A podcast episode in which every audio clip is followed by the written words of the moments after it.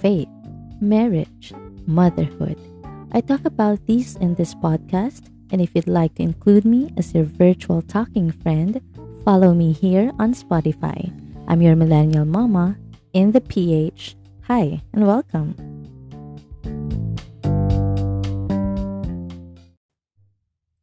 Welcome to episode eighteen, Hobby versus Passion.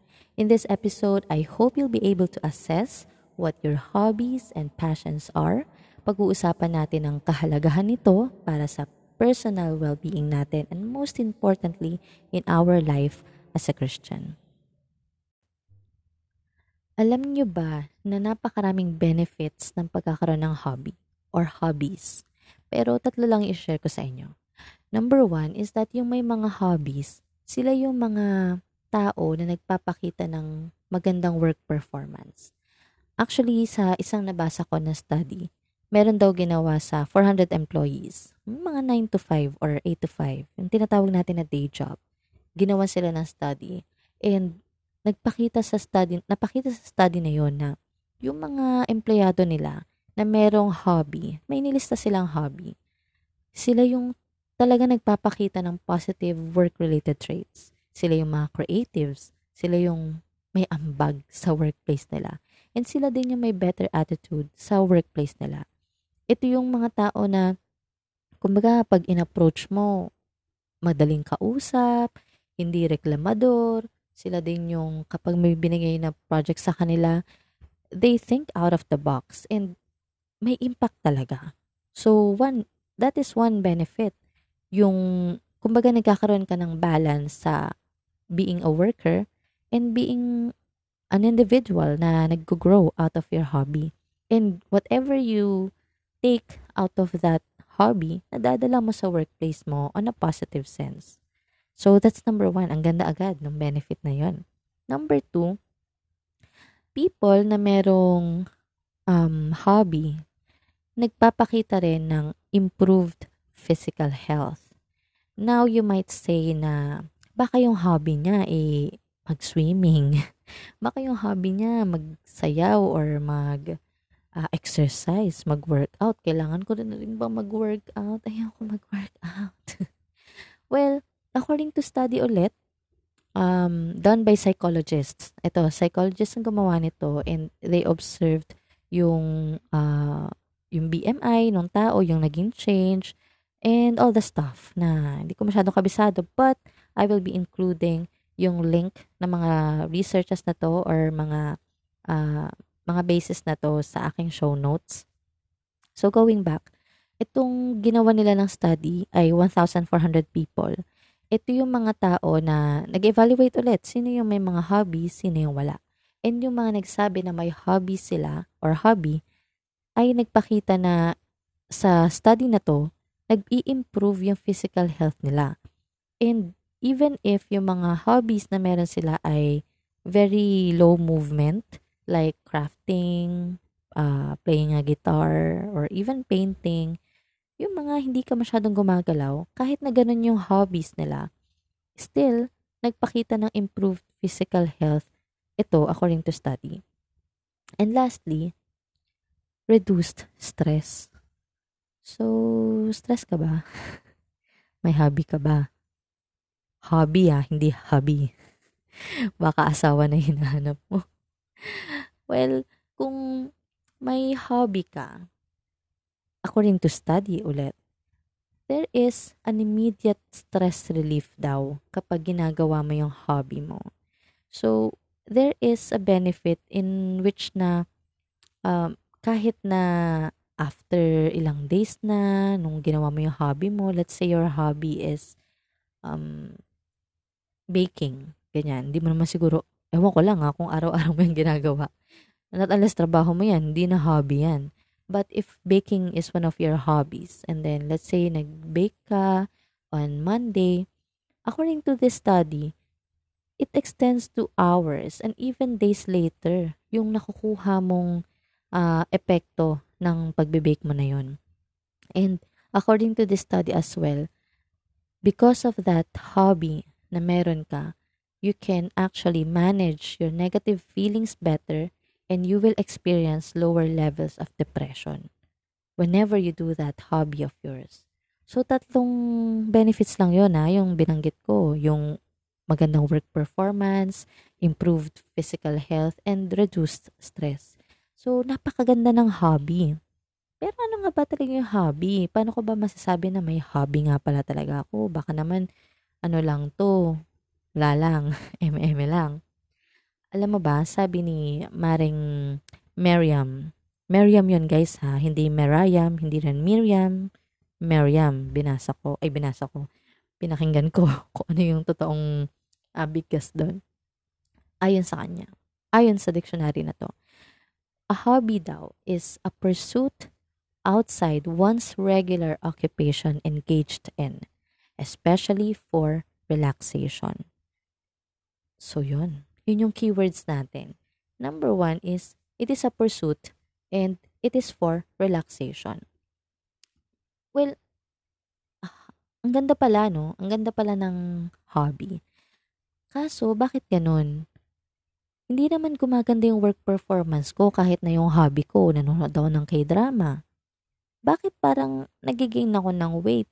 Kahit na yung hobby ko, eh, kumain. O parang lalo ako nasa stress. Kasi yung hobby ko, nahipag-chism... Ay, nahipagkwentuhan ako. Baka kapatid, hindi na hobby ang sinasabi mo. Baka naman bad habit na yan. Again, I want you to evaluate. If you have a pen and paper ready, I want you to pause this podcast for a moment and listen and listen. Yeah, listen. List down all the activities that you do outside work. Kasi according to the definition nga, a hobby should be outside one's regular occupation or yung mga daily living activities natin like sleeping, eating, eme eme. So, wala na yun. Ilista mo kung ano pa ibang pang bagay na ginagawa mo. And I want you to check each one of them after ka mag-list down. Number one, is it different from what you actually do at work? Baka naman ang trabaho mo is, ba- ano nga, paggawa ng cake. Tapos, ang hobby mo din, baking. So, dapat iba. Dapat outside of your work, iba na yung, iba na yung hobby mo.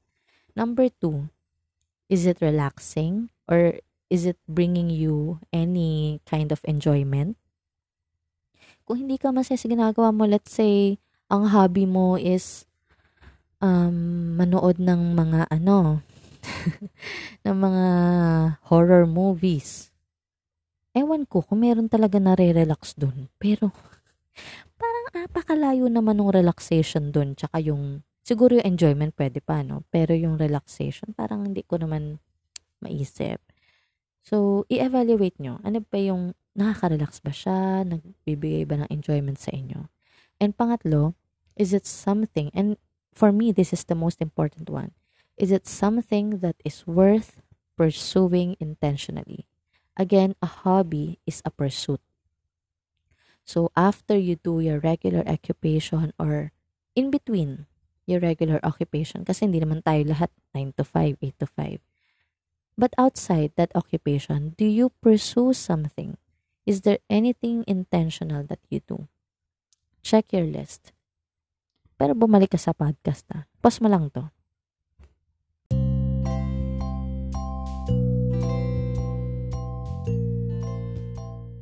This podcast episode is brought to you by you. Salamat po sa nag-send ng support nila from the Libremo.co team, and meron isang anonymous na nag-send din ng kanyang support to the podcast. And if you would like to send support as well, if you want to libre, libre me ng kape, ganyan, just go to Libremo dot co. That is co slash Millennial Mama P H. And you can send me coffee over there. Salamat!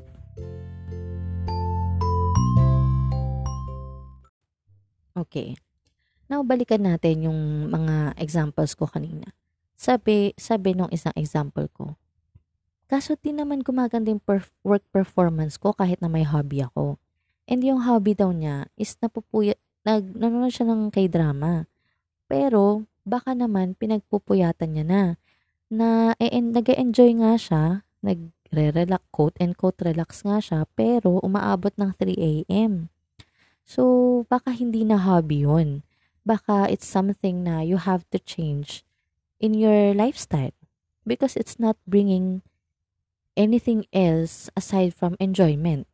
It's not something na uh, that is worth pursuing. Is it? Is it really worth pursuing na mag-set aside ka ng time for, for not just the K-drama, I'm not against it, but sa series, watching, watching in general. So, is it something that is really worth pursuing? Next one, sa example, nagigain ako ng weight instead na mag-improve yung physical health ko. Or, let's say, parang sumasama yung skin, skin ko, parang hindi ko maganda. Eh, kasi daw yung hobby niya is kumain. Kasi nga naman, enjoying. Tapos, different from, ano, different from occupation. Ganyan. Kasi nga naman, after work, mega kain na si ate mo, si koya mo. Baka naman, hindi na hobby yan. Baka naman, yun na yung tinatawag natin na stress eating. 'Di ba? So, another bad habit instead of a hobby. Well, if if you want it to be a hobby, it should be something na, again, worth pursuing. Bakit ka mahil- mahihilig sa pagkain? I hope na hindi sa act of eating yung maging hobby natin. But maybe it could be a hobby of learning about food. Di ba? It's something worth pursuing because you will learn how how food are prepared and you will gain knowledge. Di ba? So, that's it for that example. And lastly, sa isa pang example is, lalo ako na sa stress kasi yung hobby ko, makipagchismisan. Or makipagkwentuhan daw. Diba? Kasi nga naman, yung hobby, something worth pursuing. Eh, gusto kong nakikipagkwentuhan eh. Gustong gusto kong nalalaman yung mga pinagdadaanan ng mga tao. Gusto ko yung um, na, na nalalaman ko kung paano nila nasosolve yung problems nila, ganyan. Curious ako sa buhay nila, so nakipagkwentuhan ako. Eh, kaso, nasa stress naman ako kasi nga, nagkikwento naman sila ng mga problema nila, ganyan. Baka naman, maling paraan yung quote-unquote hobby mo na yan. Kasi dapat, it should be, again, relaxing for you. It shouldn't be something na Uh, makakadagdag sa burden mo kapag ginagawa mo yung hobby na yan. So, maybe that's not really your hobby. Naisip mo lang na hobby kasi nga, yun yung iba pang bagay na ginagawa mo outside work or outside your daily activities. So, again, yung tatlong compositions ng isang hobby should be relaxing or enjoying. Um, it should be different from what you do on a daily basis, different from your work. And lastly, it should be something that is worth pursuing. Now, as a Christian, dapat ba ang mga Kristiyano ay may hobby? Or dapat ba talaga uh, makaisip ako na magkaroon ako ng hobby? Actually, it is neither right nor wrong. Alam natin na itinuturo sa Bible na importante ang rest. Importante sa Panginoon na magkaroon tayo ng rest na tinatawag. And rest comes in many forms. One of them is ah, having a hobby. Why? Because it brings relaxation. Pero one thing that we should remember as Christians in choosing or doing uh, our hobbies, it shouldn't be rooted in sin. Very broad, di ba? Apakala, apakabigat naman yan ate. It shouldn't be rooted in sin. Eh, andali ko lang naman mag-sin. Kahit nga sa trabaho, nakapag-sin ako. Sa hobby ko pa kaya, hindi ako masyado nag-iisip. Well, ano ba yung mga sins na yun? Baka pwede nating ma- ma-breakdown. Number one is, any hobby could be an escape from God. So, let's say, one of my hobbies is um, listening to podcast? What if I listen to podcast but I not listen I don't listen to sermons, to the preaching, or I don't even open my Bible to read or to meditate on it? Then I am already sinning from God or escaping from God because because pinipili ko na yung hobby ko instead of spending time with Him. Another thing is, kapag ginagawa mo yung hobby na yan, is it making you cheat or making you um, a bad steward of God's resources? Dahil ba ang, let's say, ang hobby mo ay growing plants, yan, plantito-plantita. Tapos gusto mo, ikaw yung may best plants in the world.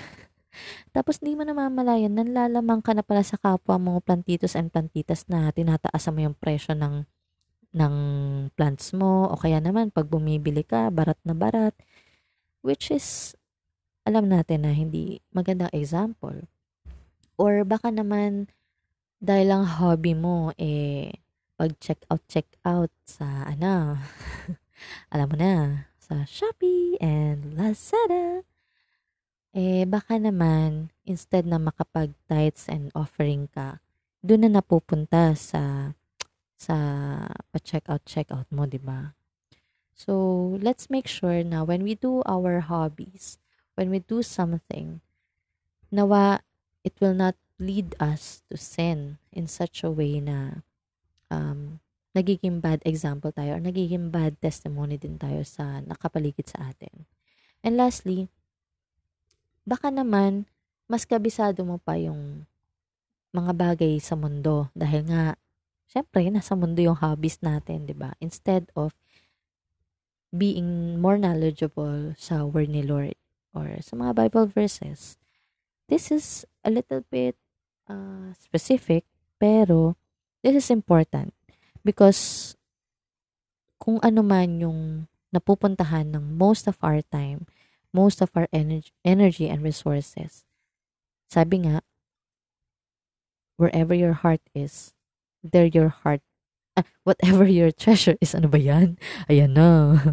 Whatever your treasure is, there your heart will be also. I hope tama naman yun na quote ko, no? And whatever yung tinetreasure mo, baka naman yung hobby mo, tinetreasure mo na, uh, sobrang gustong-gusto mong ma-nurture, gustong-gusto mo na mag-improve sa hobby na yun, gusto mong malaman yung mga bagay-bagay. Baka naman because of that, eh nakalimutan mo na mismo yung salita ng Diyos. Very specific, ah. Hindi lang yung um, in general na escaping from God. But this is important because the Holy Spirit will not be able to guide you in your daily living, in your decisions in life, kung hindi mo alam ang salita ng Diyos or you are not seeking to memorize it in your mind. So, again, napakalaking factor dito ng time sa pagkakaroon ng hobby. If you don't have any hobby right now, kung nag, kanina nag-evaluate ka when I asked you to pause, kung nag-evaluate ka tas lahat na cross out dun sa listahan mo and you still want to have a hobby because it has great benefits, then I want you to evaluate first kung ano yung hobby na alam mo hindi makakakompetensya sa relasyon mo sa Diyos. Hindi mo ma-promise yan for sure right now, but you have to be firm na ano man yung hobby na pipiliin ko ngayon that I will start to pursue, I promise na hindi ito makakahadlang sa relationship ko kay Lord. As much as possible, I will make sure that it is just secondary or nasa dulo pa, nasa dulo pa ng list. Because whatever hobby that we have is something that should be glorifying to God.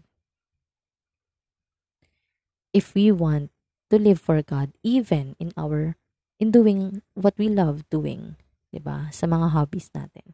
And right now, I can say na one of my hobbies is this, podcasting or teaching in general. And if it's making me slip away from my relationship with the Lord, then I will stop. I will just stop because what's what's the point? Ano pa yung sasabihin ko sa podcast na to if I do not know God? If that, because that's the main reason why I have this podcast, because that is my passion, that is my oh passion, that is my hobby, doing the podcast. But my passion is teaching. Now, hobby versus passion. Itong podcast na to, itong episode na to. But we are already eighteen, twenty minutes in. So I will cut this episode right now and we will have a part two. I said a while ago na may show notes ako, and there I will be including yung links or yung resources na binasa ko para sa episode na to about hobbies. Um, I that show notes will be in my Facebook group, in our Facebook group. Uh, that is Millennial Mama P H podcast. I think may word na podcast yun sa dulo. I-search na lang sa F B yung group na yun. And yeah, I I would love you for you to be there in that group. I will be putting the show notes of this podcast doon. So you can have the links and you can read further about this topic. I'll be including other resources that are helpful. And again, meron tayong part two. Hindi ko in-expect na ganito pala ito kahaba. Sobrang minadali ko na siya, iniksiyan ko na siya. Promise may script ako. Pero hindi ko alam bakit ang haba pa din.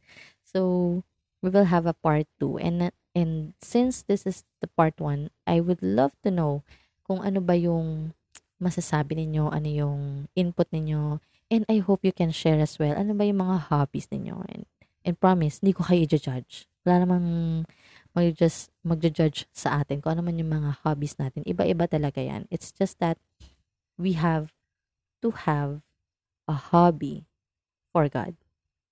Siguro I'll leave you at that. And yun, thank you for listening, and I hope that you will have a fruitful hobby. Hobby, hindi hobby. Yeah. Bye-bye.